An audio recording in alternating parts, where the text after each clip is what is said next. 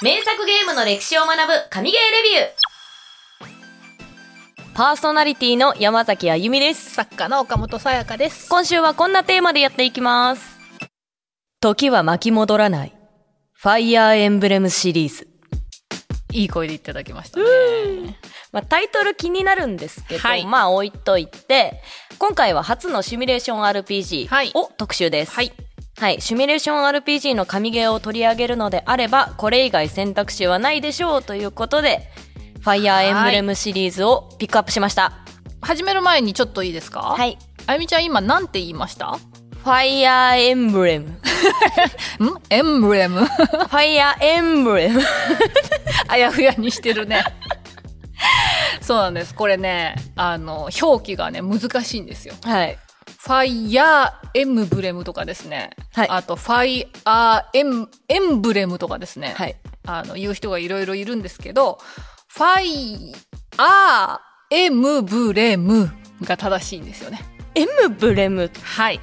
じゃあまず、はいフ。ァイヤーエムブレムシリーズのはい歴史を少し紹介します。意識すすいませんね、意識させちゃって。お願いします。ファイヤーエンブレム、通称 FE シリーズの歴史は、1990年に発売された第1作、ファイヤーエンブレム、暗黒竜と光の剣からスタートしました。開発はインテリジェントシステムズ。販売元は任天堂です。こちらは第1作にして今後のシリーズすべての基礎を築いた作品。まだシミュレーション RPG というジャンルが確立していない時代に彗星のごとく現れた戦略型ゲームが暗黒竜と光の剣でした。はい。キャラクターが戦いで死亡すると原則として生き返らずロストしてしまうというシビアなゲームシステムと重厚な西洋文明のファンタジーシナリオが話題を呼び30万本を売り上げるヒット作にうん。2年後にはファイヤーエムブレム外伝さらに2年後にファイヤーエムブレム紋章の謎が発売そして聖戦の系譜封印の剣草原の奇跡イフなどなど2022年時点でオリジナルタイトルは13作発売されていますうん。まあということでシミュレーション RPG の草分け的存在が FE シリーズだったっていうことなんですねそういうことになりますね。はいあの、前々回かな？カービィがあの30あはいはいはい。周年だよみたいな話を、ミスチルと同い年だよみたいな 話をしたんですけど、はい。それよりも年上ですね。うん。ファイアーエンブレムはカービィよりも前とすいうことでかなりのあの歴史があるゲームとなりますね。はい。でですね、はい。シミュレーション RPG の草分け的存在っていうことなんですけど、はい。まああのシミュレーション RPG 自体はその前からですねうん。あってで多分もうあのここにいる誰ももしかしたら聞いてくれるリスナーさん誰も知らないかもしれないんですけど「はい。半熟ヒーロー」っていうゲームがあって半熟ヒーロー？はい。面白かったんですよ。えこれが全然知らない。ねあのなんだろうファミコン据え置き機初のシミュレーションゲゲームって言われてるんですよね。これがねめちゃくちゃ面白くてなんとあのスクエアさんが出してるので、はい。やっぱり当初からスクエアすごかったんだなと。すごいですね。うん。全然知らなかった。なんかねあのね半熟卵が主人公なの。卵から手が生えてて。ハンプティ・ダンプティみたいな。あそうそうそうそうそう。そういう感じで。であのなんていうのかなこうちゃんとしたシミュレーションよ。戦闘でこうやってあの敵と敵がぶつかってマス目ででこうやってやってみたいな感じであの当時としては本当によくできたゲームで夢中になってやったんだけどはい。これが FE が出る2年前に発売されてるので、うん。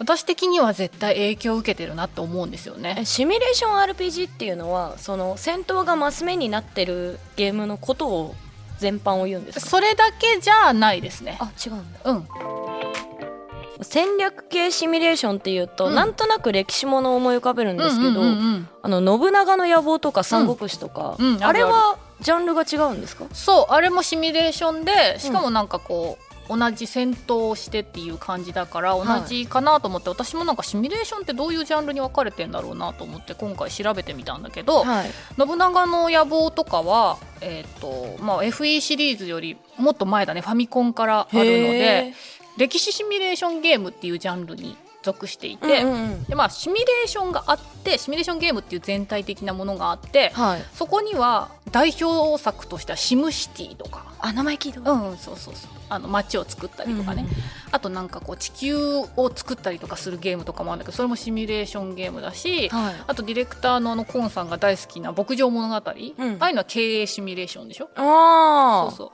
う。でそういうものの中にいくつもあってシムシティも経営シミュレーションだね。あはい。ウォーシミュレーションっていうジャンルがあって、はい。その中に、えー、と信長の野望とかの歴史シミュレーションっていうのがありうん。そして今回の「ファイアーエンブレム」とかの、えー、とシミュレーション RPG っていうものもあってっていう感じでいろいろ枝分かれしてる感じですね。すごいなそう。で歴史シミュレーションその、えー、と信長の野望とか三国志とか、はい。あれ系のゲームは国取り合戦なんだけど、うん。それだけじゃなくって例えばこう民衆から年貢を取ってとかさ、うん国を大きくしていくとか陣地を大きくしていくっていうその全体的なシミュレーションになってると思うんだけど、はい。FE に代表されるシミュレーション RPG っていうのはこう基本的になんていうのかな5番のマス目にあのマップがなっていてその上をこう敵味方の両軍のユニットが交互にこう移動していく。はいはいはいはい。で戦闘していくっていうような。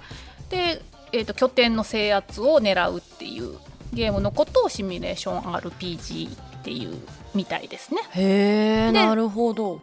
えー、と戦闘パートと、うんえー日常パートっていうのかな、うんうん。散策パートっていうのがあってそっちで、えー、とキャラを育成していくと。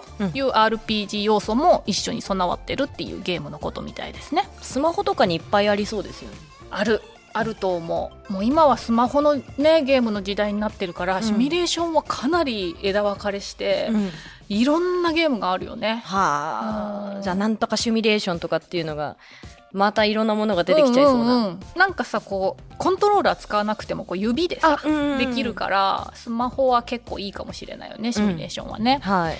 あゆみちゃんはシミュレーションゲームって今まで通ってきた？いや全く通ってないんですよ、うんうん。なんか思いつく自分がやってきたゲームの中にシミュレーションはないですね。牧場物語とかそれこそあれ系だと通ってないんですよ。ああなるほど。多分ほぼ全部普通の RPG とか、コマンド式とかの戦闘のね。そうそうそうそう。とかしか通ってないですね。じゃあ今回結構初挑戦というか初です。体験みたいな感じだね、はい。FE シリーズは知ってはいた名知前は？ってはいましたね。うんうんうん。あただあの マルスがうん。あのファイアーエンブレムのあの暗黒竜と光の剣うん。と紋章の謎に出てくるキャラクターうんだっていうのとか、あとはアイクうん。が草原の奇跡暁の女神うんうん。のキャラクターだっていうのは知らなかったんですよ、うんうんうんスマブラであのかっこいいって。であすごいかっこいいこの子たちって思ってただけなんですよ。何のテンションなの まあ、使ってはないんですあけど。好きって思ってたのね。そうあかっこいいって思ってた。ので、そのキャラクター自体は知らないんですよ、うんうん。マルスとアイク、うん。それがファイアーエンブレムのキャラだっていうのは本当にうん。つい数日前に知りました、なんかねいっぱいいるみたい。いっぱいいるんだ。やっぱりスマブラって結構そうみたいみんな。ああのネスもさ。あそうそうそうマザーだって知らなかったっていう。うんうんうん、元ネタをね知らないでだから本当スマブラっていいソフトだよねって。スマブラのスマブラのレビューになっちゃう すごいいいソフトだよ。だってそこで知ってこうやって辿ってうん。やってみようかなっていう気になるんだもん。なりますよね。あのかっこいいだけでもちょっと気になりますから。そうそうそうそうそう。ちゃんとねあの戦い方とかもちゃんとこうさ、あのその通りになってるからね。はい。でまあ FE シリーズなんですけれども。はい、まあ、ここまでね、うん。人気が出たのなんでここまで人気が出たのかについてちょっと話していきたいんですけど、まあ、シナリオがめちゃめちゃ面白いっていうのは聞いてるので、うん。それもありますよね。うん。あるシナリオはやっぱり一番だろうね、うん。ここが面白くなかったら絶対誰もやらないので。はい本当 FE シリーズの過去のシナリオ見てみてもあの面白いものが揃ってるなと思いますね。と登場人物たちの一人一人キャラがうんうんうんめちゃくちゃしっかりしてて、うんうんキャラゲーの要素も強いからかなり強いね。はいっていうかキャラゲーだね。キャラゲうん。ーですね。あのキャラゲーっていうとちょっと誤解を招いちゃうとは思うんだけど、まずあのなんていうの地盤としてキャラゲーがある。うん、なんか各々がこう魅力的なキャラクターだから、そうそういった意味でもねね。あとメディアミックス展開がね。そうやっぱりキャラが強いと、うん。あの二次創作的なものがうん。やっぱりはかどるっていうか、はかどりますよ。うん。漫画アニメ、うん。小説ドラマ CD いやーもうファンとしては最高ですよねこの辺出てくれると。ね、しかもこれ第一作から出てるんだよね。あへえそう。だからもうそこからあのキャラとかやっぱりストーリーがすごく人気だったんだろうね。すごい。そうもちろんそのシナリオの秀逸さとかキャラの良さっていうのがあるんだけど、うん。こう私あんまりなかなか推しとかできないんだけど確かに聞いたことない。そうなんかできづらいのよ。うん。そんなになんか押すって何？みたいな綾波レイみたいな感じのになっちゃうんだけど、はいはい。でもあのいっぱいできる。できる、うん。できた。ファイアーエンブレムシリーズはやっぱ押しちゃうキャラが強いから。えだって恋愛要素あるんですそうよねなんですよ。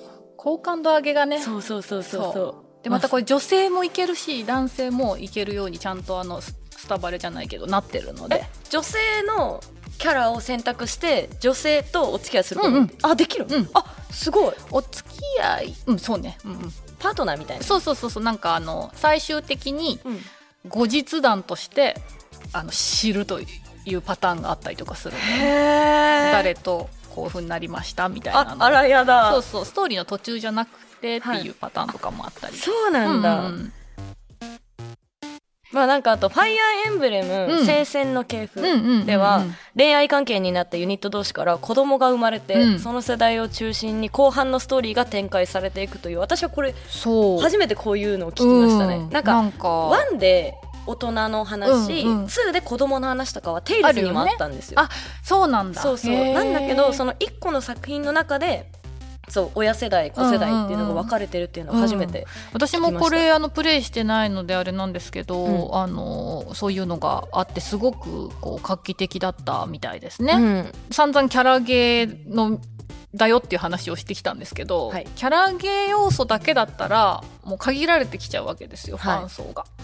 やっぱり FE シリーズのすごいところはこう本格戦略シミュレーションとしての完成度が高いっていうところで、難しいんですよ。難しいですちょっとプレイしたからわかるでしょ？難しいですね。私もね本当に難しいなって思って何度もやっぱりこう死にやっぱりゲームは全てのゲームは死にゲーだなと思いながら。本当そう。あの私って頭悪いんだわかる。シミュレーションゲームで一番辛いのはあれ？私バカ？そう。デスストの時も感じだけどね。でもあれとはまた違う頭の違う違う悪さを感じるわかるわかる。理系的な脳というかなんていうのかな？将棋的な脳みたいなそうそうことだよね。そうなんかそう敵のねこう行動範囲と自分の行動範囲ってなった時に、こいつはここまで来るからこっちで先にここまで行っといてってうんうん。やってみても、うん。え死ぬ？みたいな。さっきと同じ死に方したみたいな。えまた？みたいな 私バカ。そうバカなのかなって。本当にあんたバカってなるんですけど。なかなかこう敵がねそうそうそう。うまい具合に動いてくれないんですよね。難しく難て。まあ、あの難易度は選べるので、はい。初心者さんももちろんあの十分楽しめるんですけど、うん。ハードモードは上級者でもかなり手応えのある5番ゲームに仕上がっていて、はい。でまあ、いろいろ要素がね武器の性能だったり、うん。こう敵軍ユニットの情報を得たりとかあと地形ねどこに行ったらあのこういう風な状況になるっていうような地形の影響があったりとか、うん。あとそれぞれの、えー、とキャラクターの移動距離だったりとかっていうのもあるしあと3組のあのシステムもあるので例えばあのじゃんけんみたいなことかな。斧は何々につ拳に強いとかっていうなんかそういうこう魔術は何々に弱いけど何々に強いっていうようなそうなんだ。あります。全然知らない。そうだよ。それも考えながらあの戦術に入れて戦っていくと結構有利に進んだりとかもするので。へえ勉強しよそうなんですよ。とにかくまあその頭をフル回転させながら戦闘はしなきゃいけなくてうはい。でこう FE の難易度としてはあの作品によってちょこちょこ変わってはいるんですけれども、うん。まあ、基本的にそのロストっていうものがないカジュアルっていうのがあってはい。でその次に初級者中級者におすすめのノーマル、まあ、うん。通常は多分このノーマルでやる人が一番多いと思いますね。はいでそれではちょっと物足りないなっていう風になった人のためのハード、うん。でさらに、えー、と他の難易度とは桁違いのルナティックっていうものが用意されているというなんで私やったことないんですけど。ルナティック？ルナティック？怖いよね名前やばくないですか？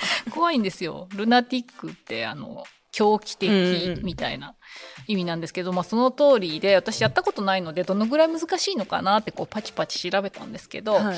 あるサイトでこのぐらいルナティックは難しいですっていう例文として、うんスライム B はベギラゴンを唱えた。このぐらい難しいですっていう。無理じゃん。えできましたっけ？無理ですよね。やばくない？即死じゃない？やばいっすね。うん。え？まだあの木の棒とかの時点でベギラゴン唱えられちゃうんでしょ？どうするんですかそれは？いや戦略でなんとかするんじゃない？やっぱり動き方とかめっちゃ遠回りするとか。もうあもう時間かけてかけて。うん、時間かけてとか。うわそうなんですよ。まあそんないろんな意味でね礎を築いた FE シリーズなんですけど、はいあの好感度が高い同士ユニットっていうんだけど、うんが並ぶとあの攻撃力がこう上がるとか支援とかっていうのもあるので、その辺をシミュレーション RPG に取り込んだのもこのシリーズだって言われて今結構当たり前にそれが支援システムっていうのはあるんだけど、はい。一番最初にやったのは FE シリーズみたいですね。じゃあやっぱりいろんな意味で草分け的存在なんですね、もう間違いないです。えでも FE シリーズで一番の特徴といえばやっぱりロストシステムですよ、はい。そうなんですよ。いやもう嫌ですもん。経験したくないです、ねこれ第一作からこれだったんですよ。あ最初からからそう追加されたわけじゃなくて最初から一度失ったキャラクターっていうのは二度と取り戻せないっていうようになってるんですよね。ね。やだー。キャラが死んだらこう戻ってこないっていう、うんまあ、だからこそのこの緊張感とヒリヒリ感みたいな戦闘のねうん。あると思うんだけど私はまあもちろんセーブはできるので、うんうん。その前にセーブしたところから、まあ結構戦闘も時間かかるのであそうそうそうそう。1時間とかやってきた戦闘をロストしちゃったからまだ1からもうできる気しないみたいなこともあったけど、はい。でも失いたくないので私はセーブデータでセーブしてやってましたけど、うあゆみちゃんはこのシステムどう思いました？んやりたくないです 嫌ですよ。私全あのキャラ萌えタイプなんで。もう死んでしまうってなったらもうい嫌だ、うん。もうそれだけで泣けてくるかもしれでない。お気に入りのキャラを一切動かさないでもうなんかあの王様みたいに守ってる時もある。うんうん絶対に死んでほしくない。あのちょっとだけね戦闘もやってみたんですけどあのなるべくこう誰も死んでほしくないから、んでもこう出撃できるキャラクターっていうのは結構こう多く選べうんうんるじゃないですか、うんだから一人レベル1とかのやつを入れなきゃいけなかったりした時に、そいつを一番後ろに置いて、うん。いやでも戦わせないわと レベルは上がらないんだけどならないしでも 一撃で死んじゃったらどうしようとわかる。もう最初そうなんかロストするよ。あの心してやってって言われた時も。そうなんですよ。天井向きましたね。そうなんです。これ過酷なシステムなんですけど、はい。でもゲームにおいてロストってあるものだと思うんですよ。うん。ロストという体験はね。うん。ですごくはやっぱりこれが辛くてそのゲーム自体をやめちゃったっていうこともあると思うんですけど、うん。まあロストをちょっと説明してもらえますか？ゲーム用語なんですけど。はい、まあ、ゲーム用語としての意味は、うん。消失苦労して入手したレアアイテム多くの戦場を共にした武器、うん。自分の分身とさえ言えるキャラクターそれらのデータが消滅すること、はい。とあります。聞いてるだけで辛い。もう嫌ですもんね。確かになんか荷物とかがねなくなっちゃったりとかっていうのはありますよもちろん、うんうん。あとセーブデータが消えるのもある意味ロストだね、うんそれはそうですね、うん。一番悲しいやつ。一番最近はあんまりないけど昔は結構あったよね、うん。うん。うんあゆみちゃんなんかさ他のゲームでもいいからさこうロストの経験ってある？あのキャラクターがロストしたとかはないんですけど、うん。あのニーヤうん。がこう一回死ぬと、うん。その場所に今までつけてたこう自分のアビリティチップっていうのがあるんですよ、うんうん。まあ、機械だから、うん。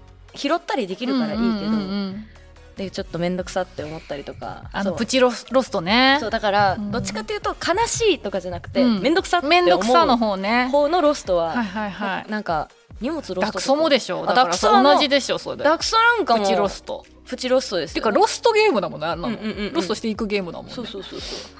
あの物語上死んでしまうとかはありますか、ああまあね、うん、だけどこそうだよね。そういうのじゃ本当にあの珍しいゲームかもしれないうね、うん、えさやかさんあります？私はねやっぱなんかロストといえばマイクラだなっていうのはすごい思ってる。ああのゲーム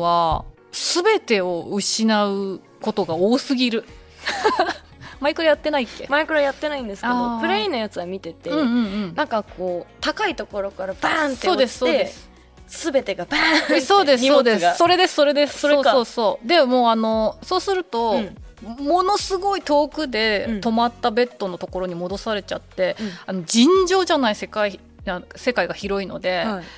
取りに行けないんですよ。うわ取りに行けばそこにあるんだけど、ー、うん。でももう普通取りに行けない。あとマグマに落ちちゃったりとかするとそのまま道具全部溶けちゃうから、えー、やだ。もう大事にしかも尋常じゃない時間かけて、うん。あの積み重ねた大事な武器とかエンチャントした武器とかがロストしちゃうので私の友達はそのマグマに落ちて全てをロストした友達が、はい。あのみんなで通話して仲良くやってたのにいきなり喋んなくなってスッて通話から そう戻ってこなかった人闇だ闇だ、「えどうしたのどうしたの?」とか言って「そんなにそんなにショックだったかな?」とか言って。うん、大人なのに？いや大人で無も言抜けを。嫌ですよそんなの。試練かな。試練？風来の試練。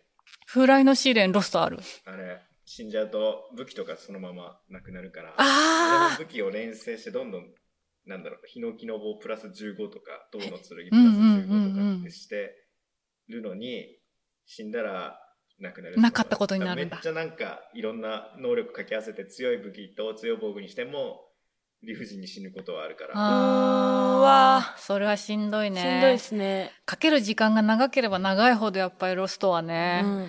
やめてやるこんなゲームってなりやすいから、うん。結構ロストを作るとあの危険でもあると思うんだけどそのゲーム自体は、ね、リスキーですよね。そうそうそう。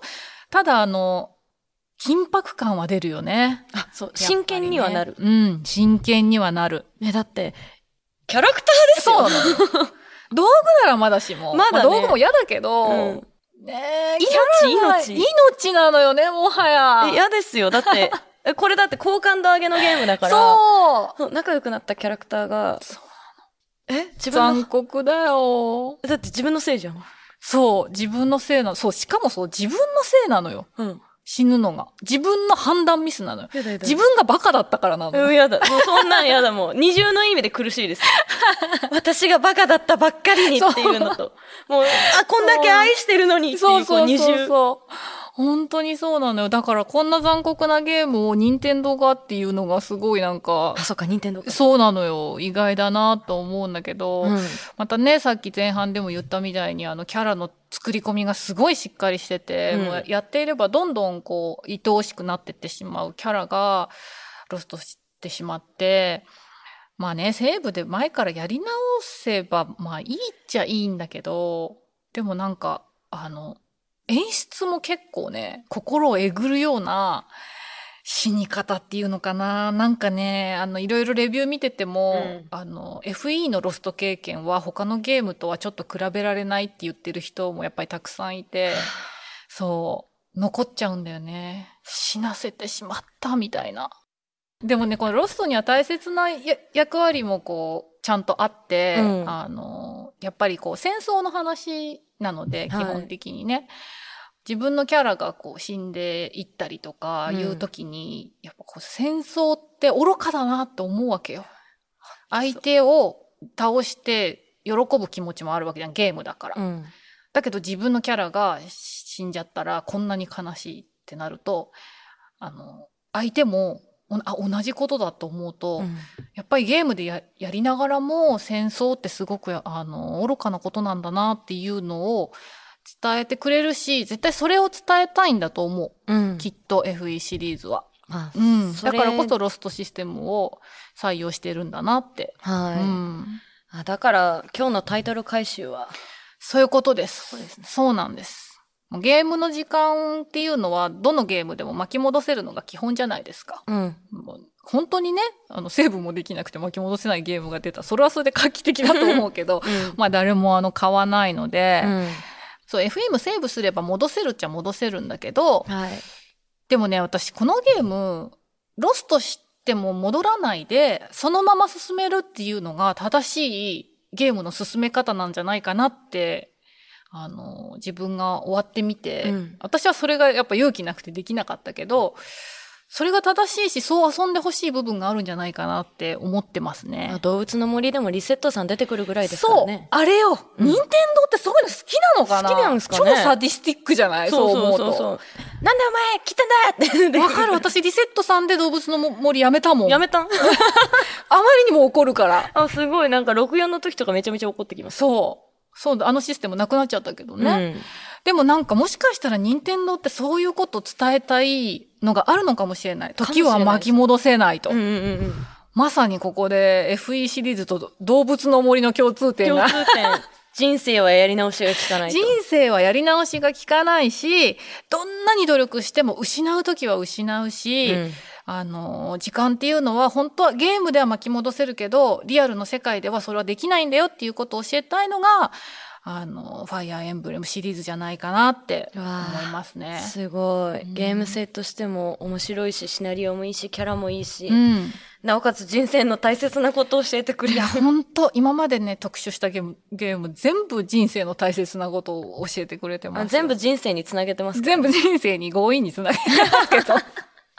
いや、でも本当に FE シリーズは、うん。絶対あのーすごく大切なことを伝えたいんだなっていうのは、はいやれば伝わってきます。うん。はい。そしてそんな神ゲー FE シリーズの中でもめちゃめちゃ高評価を得てるのが先ほどからも、あの何度も話に出てる2019年発売の風化雪月というわけです。うん。あゆみちゃんもすでにやってますけど、はい。感触としてはどうですか？難しい。難しい。戦闘が。なんか日常の散策パートとかは、うんうんうんあの、楽しいし可愛いんですけど、うん楽しい。いや、戦闘が難しいよね。初めてやったんですよ、あの、うんうんうんマス目の戦闘。いや、本当に頭が悪いと思って。いやー、あのね、悪いんじゃない。あれは本当に難しいし、うん特にシミュレーションが初なんだとしたら、うん結構ハードル高いと思う。ノーマルでやってノるね。ノーマルです。ノーマルで、あ、一応でもあの、ちゃんとロストする方でやってます。そうんうんうんうんうん。怒られたんで。そうなんです。この原稿を想定してたんで、はいこれロストなしでやらせるのはさすがにちょっといかんと思って、はい。やり直してくださいって言って。やり直しました。そう、この風化、雪月、はい。かなり、うつゲーです。うつげか。でもなんかもう、だってロスト入ってるっていうだけでも、うつ要素じゃないいや、ですか。もし全員、うん。あの、無事に生き残ってうん、やったとしても、うつゲーです。うわ、ちょっと待って。待って、ちょっと待って。なんかちょっとあの、ファイナルファンタジー、霊式な毛があるけど、え、その言い方残念ながら。あ、結構ね、あの、これ FE シリーズの史上最大級のうつゲーとも言われてて、今回の新作。そうなんですよ。私も久々にやって、あれ？ファイアーエンブレムってこんなになんか暗い設定だったっけって思うぐらいに、うんまあ、あの、パッと見すごく明るいんでね。学園ものそうそうそうそうそう。で、キャラも結構みんな明るいし。うんなんだけど、まあ、うつゲーって言い方は良くないかな。もうな、すごくあの、えぐい。もっと悪い。もう余計ダメ。余計だ余計ダメ。考えさせられる。あ、それだうん。うんうんゲームになってるので。困るなぁ。そうやって私の精神力を削っていくんだ。でも、ニーヤと一緒で、無駄なうつじゃなくて、うんあの、本当にやってよかったなって思えるものになってるので、あ、じゃあ、エモい鬱だ。もちろんエモいうつです。激エモです。なら、いけますね。はい。あの、メリーバッドエンドみたいな感じに。ちょいちょい聞いてこないでそうそうそう。やって。わかりました。ちょっと。ぜひ最後までやってください。はい。じゃあ、あと一週間、頑張ってプレイします。はい。というわけで、ファイヤーエムブレムシリーズの神ゲーレビューでした。そう、あのー風花雪月うんうんうん。の毎日プレイしてるんですけど、そのプレイ日記をね、ポッドキャストの方にうん。載せてます。もう載ってますね。もう載ってますね。頑張ってるやつがね。毎日コツコツねちょ。こちょこちょこちょこやってますね。で、私がね、あの、あれもう寝る前とかにやってるんで。。そう声ガッサガサ。毎日眠そうなんだよね。ややりまーす、みたいな。はい、終わりました。ゲームってそのテンションでやるものだっけっていうちょっと疑問が湧いてくるぐらいのテンション。一人でやってると大体そのぐらい。そうだよね。そうそうそう。でもあのちょっとね毎日そうそうどのぐらい進んだかっていうのがわかるし、なんかあのプレイした人とかはあ今そこかとかわかるわかるとかっていうのが多分リアルであの伝わってくるような内容になってると思うのではい。ぜひ聞いてほしいですね。あまりにももどかしいとは思いますけどね。ちょこちょこちょこちょこしか進んでシミュレーションそうなんで RPG す初なんで。そうなんです、最初の戦闘に30分以上かけるやつ許してください。温かく見守ってもらう番組なので。はいこのエピソードを聞いてのあなたの感想を Apple Podcast のレビューや YouTube のコメント欄、Twitter でハッシュタグ、神ゲーレビューをつけての投稿をお待ちしています。Spotify でお聞きの方は番組フォローを。フォローするだけで最新話が配信されると通知が来る。